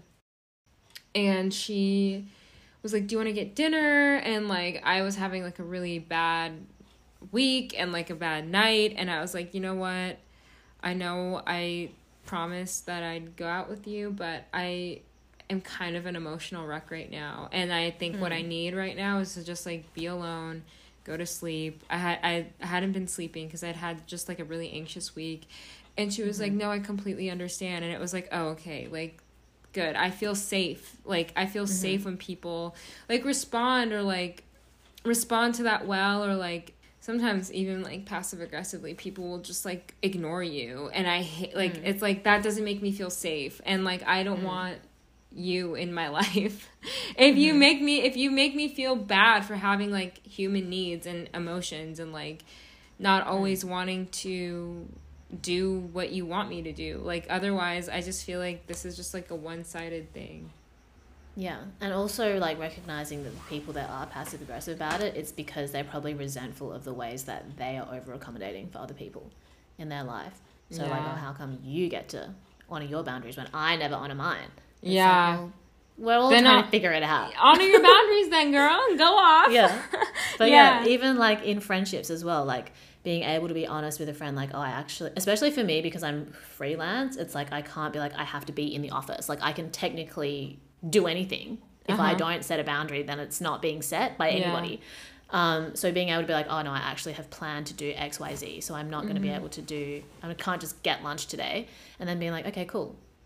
Whereas mm-hmm. before, like if I was with a friend or like in a relationship, I would be like, okay, yeah, I, I can be free because I can be free, but like I might have other, I hadn't prioritized my priorities, and I was mm-hmm. expecting maybe other people to do it would for do me, that but yeah. it's like, who's going to do that? They don't know what you're trying to work towards or what mm-hmm. you need to be doing. Yeah. And I think also yeah like finding the balance between like being able to be consistent and responsible in your relationships. Sometimes you are going to be putting in more effort or extending yourself beyond, you know, what they can give you. Yeah. And then recognizing that that is an exchange as well. Like sometimes your friend might be going through something and you need to be there for them to lean on, so that mm-hmm. when you're going through something that they're there for you to lean on too. And then mm-hmm. it's not so black and white in terms of like, oh, well, no. I'm not feeling up for it, so I'm just going to say yeah, no to and everyone. That's, that could be the case with romantic relationships, with all types of relationships. Like the last guy that I was dating was going through a really hard time. And, like, in his life and, like, emotionally. And, like, I cared about him, you know? And I didn't want to, like, leave him hanging, you know? Mm-hmm. And that's what relationships are for. Like, you can mm-hmm. lean on me. I want to just know that I can lean on you, too, sometimes. Mm-hmm. And um, there's no reason to be resentful about it. But I do get what you mean about, like, and I was telling you, like, I was... I'll tell I'll tell the listeners, but, like, mm. this guy had, like, ghosted me for, like, a year. And it was, like, really, really painful for me because I was, like, emotionally fragile. And, like, mm. it was during the pandemic and, like, other, like, ex- extenuating circumstances, which made the whole situation, like, complicated. But, like, I was affected. And mm. when he, like... messaged me out of the blue, I felt like it was such a slap in the face to me, like, because mm. I had I had dealt with so much, like, emotionally, and, like, I, like, expressed anger towards him. It wasn't like a fuck you text, but it mm. was like a, hey, like, dude, I hate that you did this, and, like, mm-hmm. think that this is, like, a, an appropriate response after, like, ignoring me for a year. mm. um and like he didn't he ghosted me from that, and I was just like, you know what, like, I would feel shame because I was like, oh my God, like, did I, like, overreact? Like, like, you know, was I, like, really emotional at the time? Because at that time when I responded to him, like, telling him, like, what his actions made me feel, mm. I was also, like, emotional. Mm. Um, but I, it was like, but that is, like, an objectively, like, not okay thing to do to someone. Mm-hmm. And if he would have been like, you know, if he would have been like, you know what, you're right, that wasn't cool, and I'm, I'm sorry, I would have been like... cool, like, let's mm. put it behind us, it's fine. mm-hmm. I ha- I feel n- like no ways towards you. mm. But the dis- when someone doesn't take it in kind, or when someone doesn't respond at all, that's, like, disrespectful. That's, like, another slap in the face. mm. So it's just, like, learning to accept that we are people mm. who have three-dimensional emotions, and, like, I'm not gonna be this person that's available for you to talk to when you feel lonely or sad or whatever. Like, I'm, like, a person who When you disrespect me, I'm going to feel angry and I'm going to express that to you mm. and why that was hurtful, you know? Mm. Um, and I don't need to feel shame. And, like, I feel like in a way when I express upset or that I didn't like how someone someone did something to me or, like, or treated me a certain way, mm. I feel like I take up too much space when I tell them, like, no, that that's actually not okay with me. Yeah. And it's like, I don't need to feel shame about that. I don't need to feel bad about having a normal human reaction to disrespect. Exactly. Like, that was objectively disrespectful. And mm-hmm. I have a right to tell you that that's disrespectful if you think you can come in and out of my life mm-hmm. like that. And so um, that's something I, like, struggle with is, like, feeling valid in my emotions that aren't always positive and happy and, like, mm. you know, and yeah, I think I totally that's, like, relate. a part of learning. Learning and growing. Yeah, I think for you, like, being able to express how you felt and let him know that his behavior is not okay and you're not the one if he's going to try to fuck around.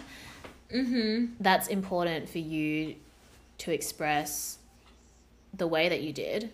And it's like there's not, like, letting go of the fact that there's anything that he could necessarily do to make it better, because mm-hmm. it's like mm-hmm.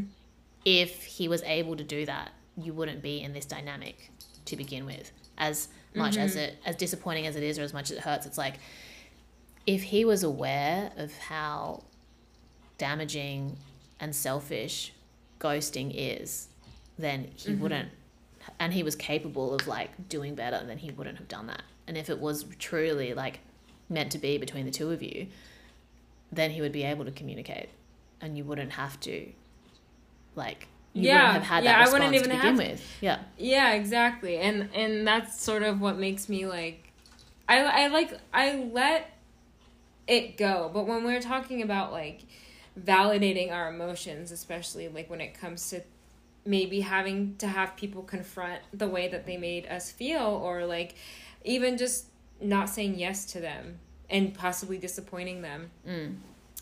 It's sort mm. of like this thing where it's like that's not easy for me naturally mm. to mm. like I always want to be on, and the, again, this goes back to, like, the people pleasing. Like, I always want to be on good terms with people, and sometimes mm. that's almost to a fault. Like, even with the, like, this specific person, I'm like, oh man, like, I don't want to be on bad terms with anyone. But then it's like, why not? Like, sometimes you are on bad terms with yeah. someone because they didn't do something that was, yeah. like, respectful. And that's okay, yeah. too. Like, it's so crazy. Yeah. Like, when I try to, like, make things right with people who, like, actually don't deserve it, like, it's just, like, that comes from, like, a people-pleasing. Mm. Like, I don't want to be on bad terms with anybody, period.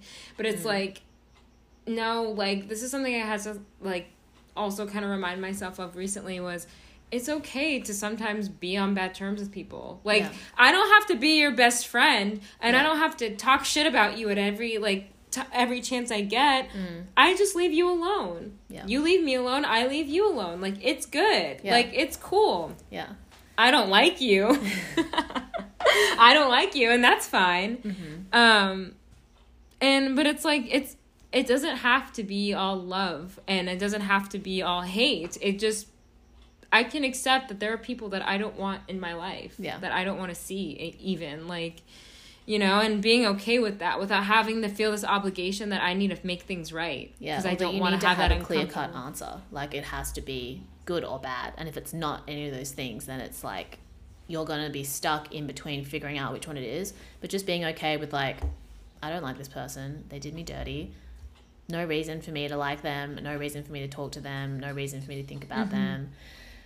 Yeah, that's okay. It's like reconciling and accepting that you just don't, sometimes the answer is there is no answer, and, like, you just have yeah. to move on, and things will just naturally fall into place as long as you continue to honor yourself and, like, take what you've learned from this situation. Yeah. Because yeah, like, why is it your responsibility to like someone that has made themselves so unlikable to you? Yeah, exactly. And it's like, but I feel like I, I honestly think that it's, like, this thing about the way that we are socialized mm. as women. Mm. Like, my mom, I kind of learned this from my mom. Like, um, and it's like a big thing, I think, in my culture, like, to not be on bad terms with people, even if they've done you wrong. Mm. Like, and, and I always took that because I was like, okay, being on bad terms with someone may, must mean that there's something, like, wrong with me or, like, us or both of us. And I just don't want to have that energy, but it's like, no, but, like, fuck it. Like, people sometimes disrespect you and there's no place for them in your life. Mm. And that's fine. Mm. And, like, just being like, yeah, fuck, like, like, like, fuck you. Yeah, yeah. Like, fuck you. But I don't need to, but it's like, I don't need to do anything extra. Like, fuck, go fuck yourself. But yeah. also, like, just stay out of my life. Mm-hmm. And, like, I'll stay out of your life. And that's mm-hmm. fine. Like, we don't have to be on good terms. Yeah. I don't have to be on good terms with everybody. Yeah, and just being like, there's just no terms. Like, it's not even about bad terms. It's like, there are yeah. no terms between us. And it's it's hard, especially, I think, like, as women, because especially women that are aware of how fucked society is and how dangerous mm-hmm. our experience can be when you really do feel connected to someone, it's easy to, like, mm-hmm. pedestal them or be like, oh, my God, this is the light that's shining through the darkness. Like, you are the exception to all of these fucked up experiences that I've had. Like, finally somebody that I connect with, or finally somebody who seems to get it. And then it's also mm-hmm. just mourning, like, you're actually mourning the potential that you saw in this person, less so than the reality Definitely. Of them. Because when you look at their behavior, Definitely. You're like, well, actually, you're not that lit. Well, actually, you and didn't you, treat me that and well. And you were never, and you were never that lit. Like, why did yeah. I, like, it's like we have this really, like, amazing ability as women, I think, to, like, see the best in people and constantly give the benefit of the doubt because... Mm. I feel like we're never given that luxury. Like, we, exactly. like, if we, yeah, and, like, we need to, like, take a page out of, like, men's book. Like, once they show you who they are, you don't give them a second chance, mm. not a third chance or a fourth chance. Like, just believe who they are. And yeah. as women, I think we are taught to, like, accept crumbs. Yeah. And because I'm not we're so used to having shit. People only give us that. Like, oh, yeah. okay, you get a chance, but, like, you're not quite... like the boys, or you're not going to be able to do what we do yet, like, you're a girl, mm-hmm. you can stay at the front, at the back, or whatever. So it's like yeah. we recognize that feeling of being left behind, and we're so grateful for any opportunity that we get to progress that we extend that to other people. And it, to men, it's like they know when things aren't working, and they're so mm-hmm. willing to walk away from it, but they are so used to being given all these extra chances. So they yeah. expect that from you too. So when you're actually yeah. like, sorry, no, no fuck you. They're like, wait, yeah. but every other girl has chased after me and begged for my crumbs when I've decided not to give them to them. Like, why I don't you I fed beg? You plenty. Yeah. It's like, yeah, why aren't they beg, eating bitch. My crumbs? Fuck off. yeah. And it's really empowering when you get to a point of like, actually... I was a, a bit delusional about this. Yeah. That you was a low vibrational stuck. Moment for me. and that was I was in my flop era. yeah. Now now I'm Okay, in my how are we getting era. To the slay? But that's exactly it. It's like the way that you see these see potential in other people and you're so desperate for them to live it out. That lesson of like it not working out is okay, how do I actualize this potential in myself and my own life? Mm-hmm. Like that's always the lesson that yeah. I've been given. Because I remember yeah. talking to a guy and him saying, like, he was realizing in real time, like, yeah, I guess men do kind of use women as, like, character development because, you know, men aren't always ready. They're kind of, like, testing the waters and it's not necessarily the woman's fault if he's not ready. And, you know, women are just kind of, like, collateral damage in, like, a man's self-development. And I was like, well, I don't necessarily think that that's... Well, I think for his experience, he always felt like he was disappointing the women that he didn't... like wasn't able to pursue a relationship with because they always seemed to want it more than he did. And then he's like, you mm-hmm. know, I'm just like so much more aware of what I want and women are just kind of like, I'm using them to figure out what I or whatever. You don't know what, when in reality he doesn't know what he wants. Exactly. And he's and using women like, who actually know what they want yeah. for his character development and to use them as like therapists. Exactly. And that's like, that's actually so unfair. And then like, I feel like, what's funny is, like, when guys actually know what they want, meaning, like, when they've realized that they want a relationship, it's like, oh, okay, like, the circumstances in my life are right. Mm. So I'm going to be with this girl who's been here at mm-hmm. this point in time. Mm-hmm. And A, I feel like women are waking up to this. Like, men use this as character development, and I, I've had this happen enough times to where I'm like, fuck this. Like, yeah, I'm doing this now. I'm investing in my own character development. I think it's very common for women to say, like, I feel like I've been used by this guy, like, he's just moved on, blah, blah, blah. But I've always been like, what am I learning from this? Like, anytime I feel fucked over by someone in any context, I'm like, what am I going to, how am I going to do better? What am I going to learn? How am I going to elevate? So to me, when yeah. this guy said this, I was like, well, I mean, I feel like I use men for my character development because I've always gotten better after a breakup, and none of my exes mm-hmm. seem to be doing better than me. So who's using mm-hmm. who? And I think that's something that, you know, it's not about like a competition. It's not like, oh, we're just using each other. But it's like, how do mm-hmm. you take the experiences that you've had to become a better version of yourself, to become stronger, rather than being defined by the ways that you feel like you may have failed or have been failed by other people. It's well, like... I think it's like different for men, because I feel like when we say that they use women for character development, it's like, they're using women, like they typically use women to evade any difficult emotion that they feel like they have to face. And yeah. so like the, the the development is happening differently for men and women. Like, men are coercing women into their own chaos to try to avoid it. The woman yeah. starts picking up the pieces for them because she's been conditioned yeah. to do so. When that doesn't work out, the lesson is that men, either they do or they don't face themselves. I would say most mm-hmm. of the time that they don't, don't. until a certain yeah. point in their life, which is not up to you. And then for mm-hmm. women, it's like recognizing that that energy that you're putting into fixing this other person should be redirected towards you. And yeah, it's that's just like always the lesson for me. Yeah. It's like, you've spent this time trying to love someone who does not have the capacity to love you in the same way. Mm. And they're also, you know, using you as a way to avoid themselves. Yeah. But I think the beauty Why? of women is like that we're actually able to do both. Like, we are able to not only move forward and take these experiences and learn from them, but we're also able to harness mm-hmm. this energy that we have, that we want to give to other people, and return that to yeah. ourselves. This kind of intimacy that we can create with people, regardless of romantic context or not, is something mm-hmm. that is so difficult for men yeah. to do, like yeah. to the yeah. point where it's almost impossible for them to be able to experience intimacy without it being facilitated by a woman, and yeah. like their inability to maintain it, or at the expense it, of her yeah, the, yeah their inability to maintain it only reflects back on them. Like, it's never mm-hmm. I think it's so easy for us to constantly blame ourselves and think like, oh, I wasn't able to change him, I wasn't able to get him to love me the way that I wanted or the way that mm-hmm. he wanted to. But it's like, it's not your fault. Well, you know, and and all about love, um Bell Hooks writes that l- women are the practitioners of love. Like, we mm. not only know how to receive it, we don't always we don't always know how to receive it, because we are the ones that put it into practice. Mm-hmm. Right. Um, and men, like, their definition of love, my cat is, like, rubbing up against the laptop. It's so cute. Um, she's, like, distracting me. Men, men's idea of love is mostly based off of how they're their, receiving. how they're receiving love. Whereas women, we feel like we don't receive it enough. Mm. And so that's why we're constantly in this state of, like, yearning for it. Mm-hmm. And I'm like, I don't want to yearn for it anymore. I don't want to. Mm. You either love me, you're either come ready to love me and accept me as I am, so that I can love you mm-hmm. how you are, mm-hmm.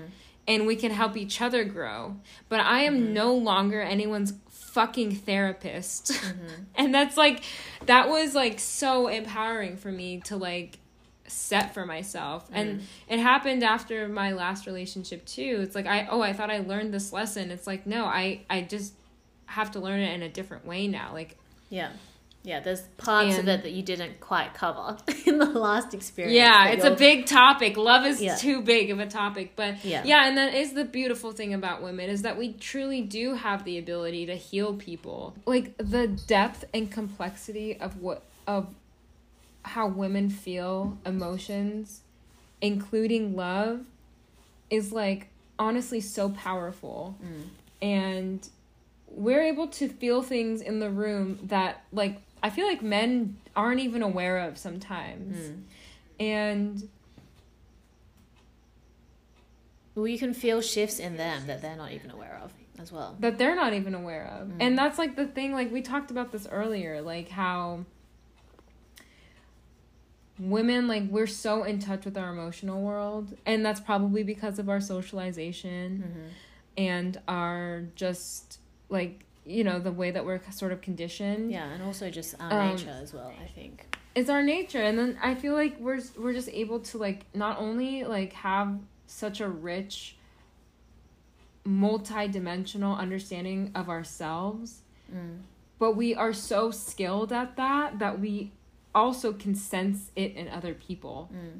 in a way. And like a lot of times, like a lot of like my ex-boyfriends, like I will literally articulate something that they're doing and they're not even aware of it, and they're like, how the fuck did you know that? Mm. Like that, like I I didn't even know that I was doing that. Mm. And I'm like, yeah, it's like I just know, like yeah. I just like I know you, like mm. I can, even if I don't know you, like I can sense what you're doing because I just like understand.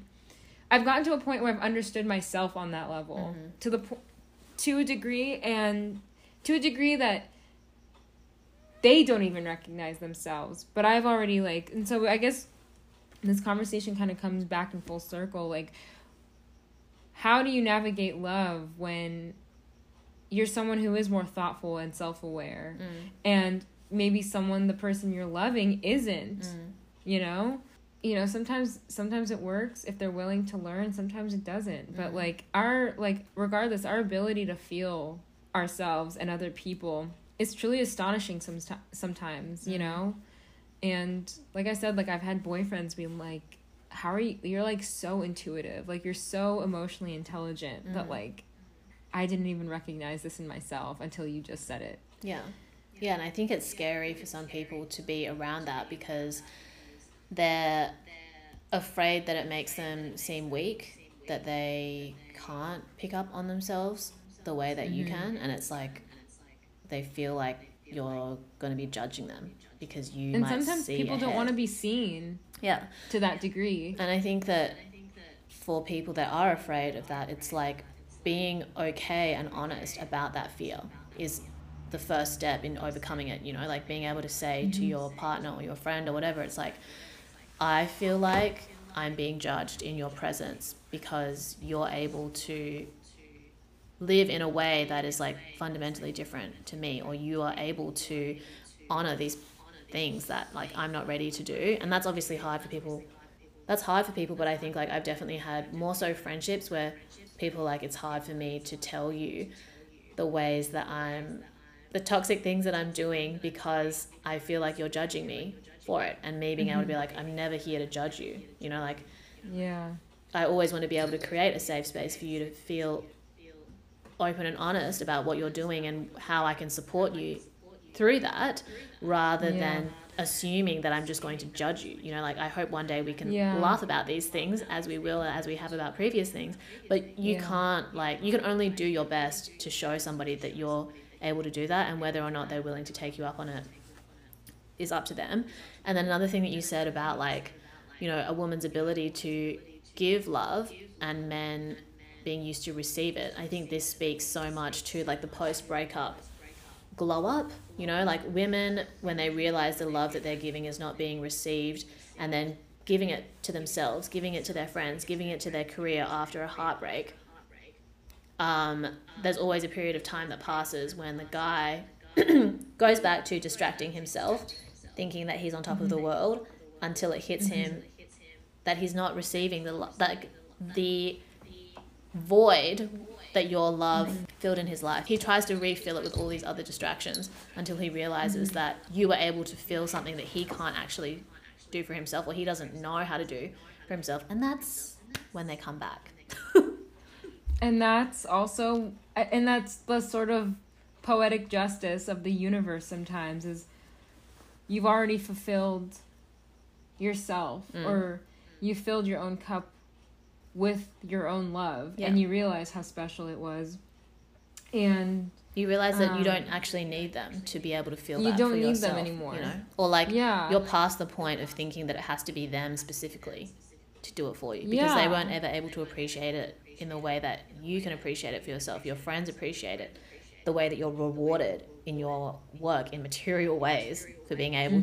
to express that passion, and like recognizing that there's going to be somebody that's going to be able to appreciate it the way that it deserves to be, not someone who yeah, just needs to test you to see if it's and like really once you it. Realize that this person can only love me at a capacity in which they've loved themselves. Mm. It's like, I don't want that. I don't want your love anymore. Like yeah. your love cannot, like, not to be like, your love can't come close to mine. Mm. But I am someone who I don't judge. Mm. Like when I call my ex-boyfriends out or like the people I love out on the stuff that they do that hurts me, mm. I'm never doing it in a, in a place of judging. I'm doing it in a place because I want them to grow mm. and I want them to realize that the things that they do hurt other people, mm. which hurts in themselves. turn hurts themselves. Yeah. And I never want to be in a place in which I feel like I'm judging people, mm. but it's like, when push comes to shove and that relationship ends and I'm left picking up the pieces and I realize like this person could have never loved me mm. because they can't even face these things in themselves. They're hiding from themselves mm. and they're using me to do it. yeah. And, and they're judging themselves as well. That's why it's almost impossible for them to imagine that you wouldn't judge them. Yeah, exactly. Um, and so when you go through the post-breakup glow-up and you feel like you know, you filled your own, you've like given yourself that love. There's something really beautiful in realizing that the parts of yourself that wanted to love them were parts of yourself you needed to heal. Mm. But also the things that made them special were things that you saw in yourself. Yes. Like this guy I was talking to, I found him to be so brilliant. I, and I found him to be so emotionally intelligent and just Um, there's a song, the song, um, Snow, Snowing in the, at the Beach, Snow at the Beach mm. by Taylor Swift off of her last album. Mm-hmm. She says something along the lines of like, I've never met someone that like lived from within. And like when I met this guy, he was like so interesting to me and he had just like such an amazing like internal world that mm-hmm. I felt like I wanted to like get into your head and like just know everything about you. And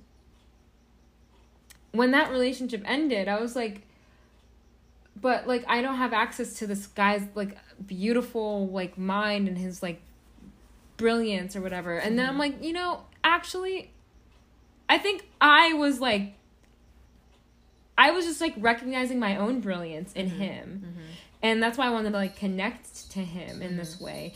But it's like, he actually wasn't really that emotionally intelligent and like really wasn't that great. Not that lit. Right? Mm. Yeah. So it's like, you know, there's something like, it's painful to go through breakups. It's painful to go through any ending of any relationship. Mm. But when you realize these like truths, like these truths that get uncovered underneath all that pain, mm-hmm. it's like, it's beautiful what mm. you find underneath that. Yeah. Because really, it's just love for yourself. Like, your ability to love people is just a love for yourself that was misplaced. Yeah. I really feel like it is a privilege to be a woman and having that experience, because being the practitioner of love, it's like you can also decide, like, where it's being received. But for a, for a lot of guys that only know how to receive love, it's like, where do they even begin to learn to be a practitioner? You know, that's why it's so difficult for them to move. That's why it's like the first heartbreak they have is the one that scars them the most. If they never recover, it's like they literally don't know how to generate it within themselves. And, and they don't know how to hold on to it when someone offers it to them. Because I think this friend I was talking to, she actually kind of like had a thing with a guy that I've known like since high school.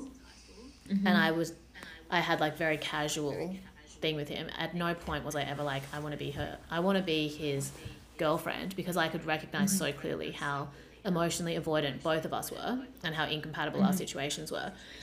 But mm-hmm. um, we realized that the guy that she had been seeing and she was really cut up about was the guy that I knew. And she mm-hmm. was like, it's crazy. Like, I was so in love with him. I was like crying about him. I can't believe I cried over him. He's such a loser, blah, blah. And I was like, yeah, I'm surprised that you were able to like fall in love with him, because he's so emotionally unavailable. Like, what is there to him that you've that you could even like hold on to? Like, the man doesn't even have any interests. Like, I could not name a single interest of his. He's literally the most boring finance guy. Mm-hmm. You know, like, he has a sense of humor, but still, it's yeah. not like, wow, I'm so interested in like, like literally what is there to be, what is interesting about him? Like, if, if I didn't know him from high school, there's nothing about him that I'm holding on. And I was like, I feel like you literally were in his presence and he's like this emotional stone that your own emotions just ricocheted around the room and like went back to you. Like, you thought that it was him, but it was actually you just having a good time expressing yourself, expressing, experiencing your emotions, and like thinking that it some- had something to do with him, but it all just was actually you falling in love with yourself. You realizing how yeah, interesting like and fun you are. Yeah, it was like your own light in the room. You're like a little disco ball in the room. Yeah. He was just this, exactly. He was just the screen. You were the projector and he was the screen. Yeah. And that, yeah, that's actually, now that I think about it, that's exactly how it was with this guy who I was mm-hmm. like, you're so brilliant. You're so amazing. Mm-hmm. And I think he was just asking the right questions for me to express myself. Mm-hmm. And it was like me. I was the disco ball in the yeah, room. Yeah, exactly. Like, I've had guys. And he was enjoying it too. And like, he was like, oh my God, this girl is like saying things that are interesting like that he hasn't heard before. And yeah, this think... like beautiful crystal butterfly, much like the one that's behind you right now. He's like, she's a beautiful crystal butterfly. And I had the chance to be a beautiful crystal butterfly disco ball. Mm. And he was appreciating that. But it's like, he actually didn't reveal much about him. Mm. This was my world he was in. Mm-hmm. He was in my beautiful disco ball. Exactly. Dragonfly room. That's why I feel like it's actually quite easy to decenter men, because I'm like, how interesting are they really? How interesting are they really? When you really think about it. And I just, like, I think, like, I require men now, like, I require so much more from them. Mm. Like, I want you to actually prove to me that you can love me. And a lot of the time, they can't. Mm. Yeah, because like, 'cause they don't, they're not there yet. Yeah.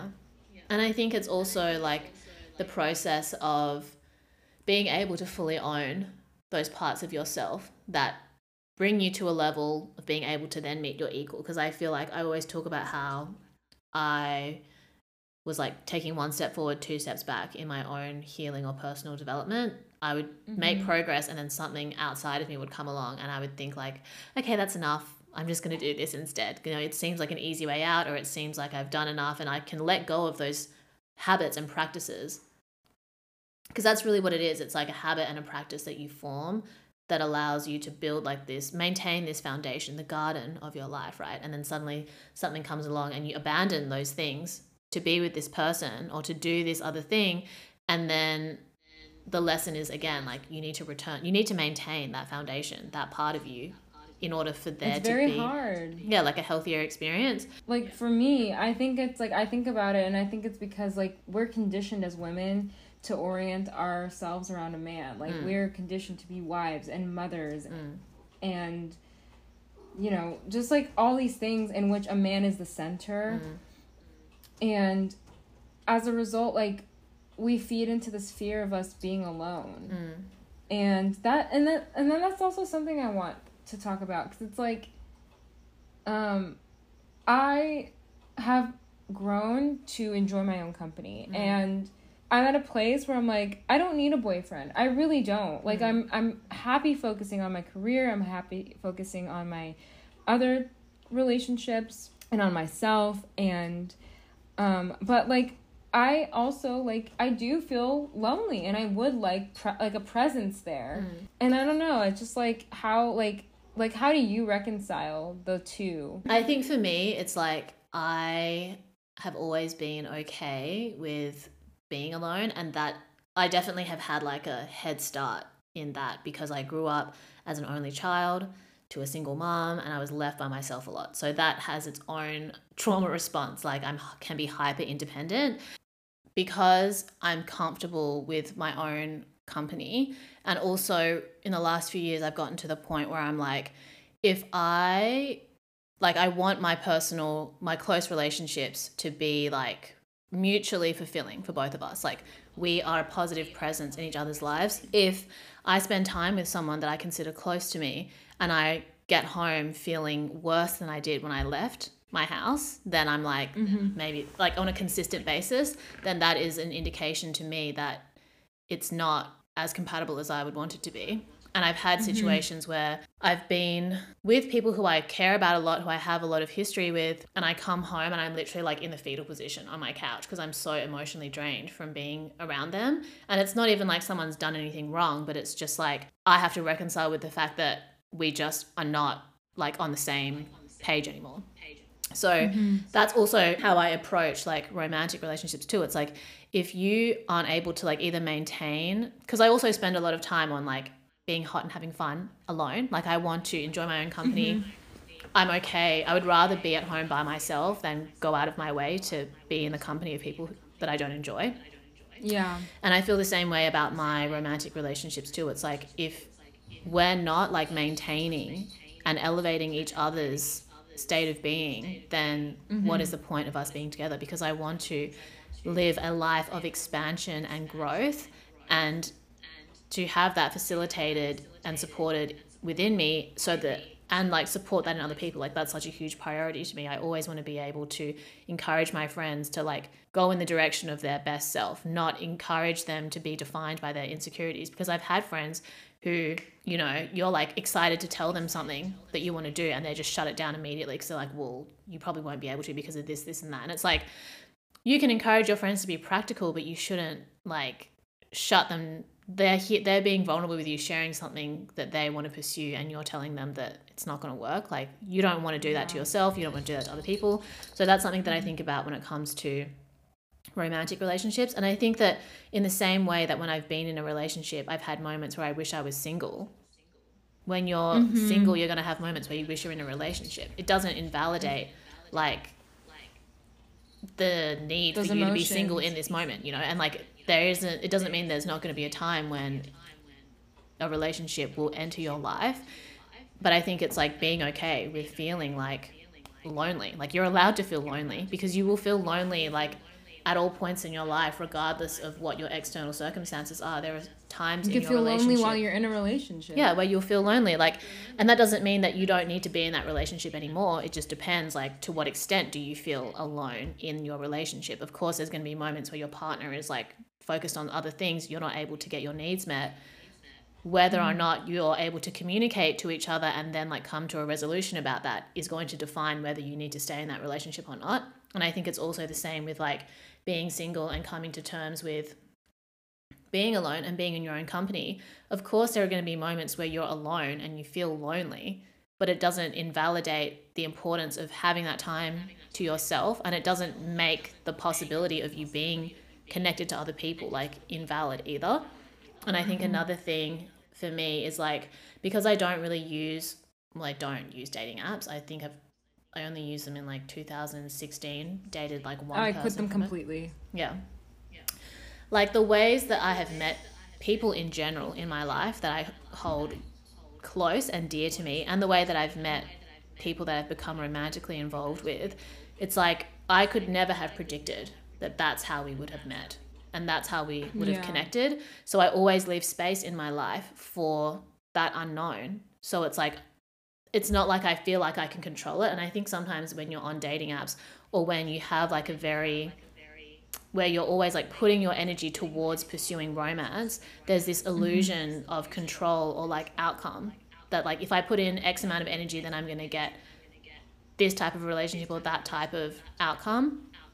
But for me, I always feel like as long as I'm like preparing myself and like looking after myself and doing my best, and extending myself in the areas that I feel ready to, then I can't predict like how a work opportunity will come to me, how the opportunity for friendship will come to me, the opportunity for romance will come to me either. And I think that it's it can be scary to like relinquish control or the illusion mm-hmm. of control for those things, but I've always been open to like things just happening the way that they happen. Like I could never have predicted the way that I would have connected with any of the previous relationships that I've had. And I think that's the beauty of them as well. Like even though they didn't work out, it's still like, wow, I met him through this person or at this event or through this whatever. And just accepting and, like, liking how that happened and, like, letting it go afterward. Yeah, and it's happened before, so there's no reason why it won't happen again, as long as I'm still doing what I'm doing and yeah. making sure that Staying I'm growing and moving forward, then the next experience will be better than the last. Yeah, totally. Yeah. This was such a lovely conversation. Yay, thank you so much for being on the show. I'm so happy yeah, we're able to do this. We'll record another episode for Hot and Insecure. Yes, you have to come on my podcast now. Yeah. But yeah, thank you so much for being on the show. I'll speak to you soon. I will leave all your links in the show notes so people can find you. TikTok, Instagram, YouTube. TikTok, Instagram, YouTube. Those are the big ones. I have a Twitter, but I'm I'm only on it to um, write Taylor Swift lyrics and other lyrics. Yeah. And just to see what's up in pop culture, but I don't, I'm not on, I don't tweet a lot. Okay, cool. Thank you, Nadine. Thank you. You're welcome. Bye. Thank you. Bye.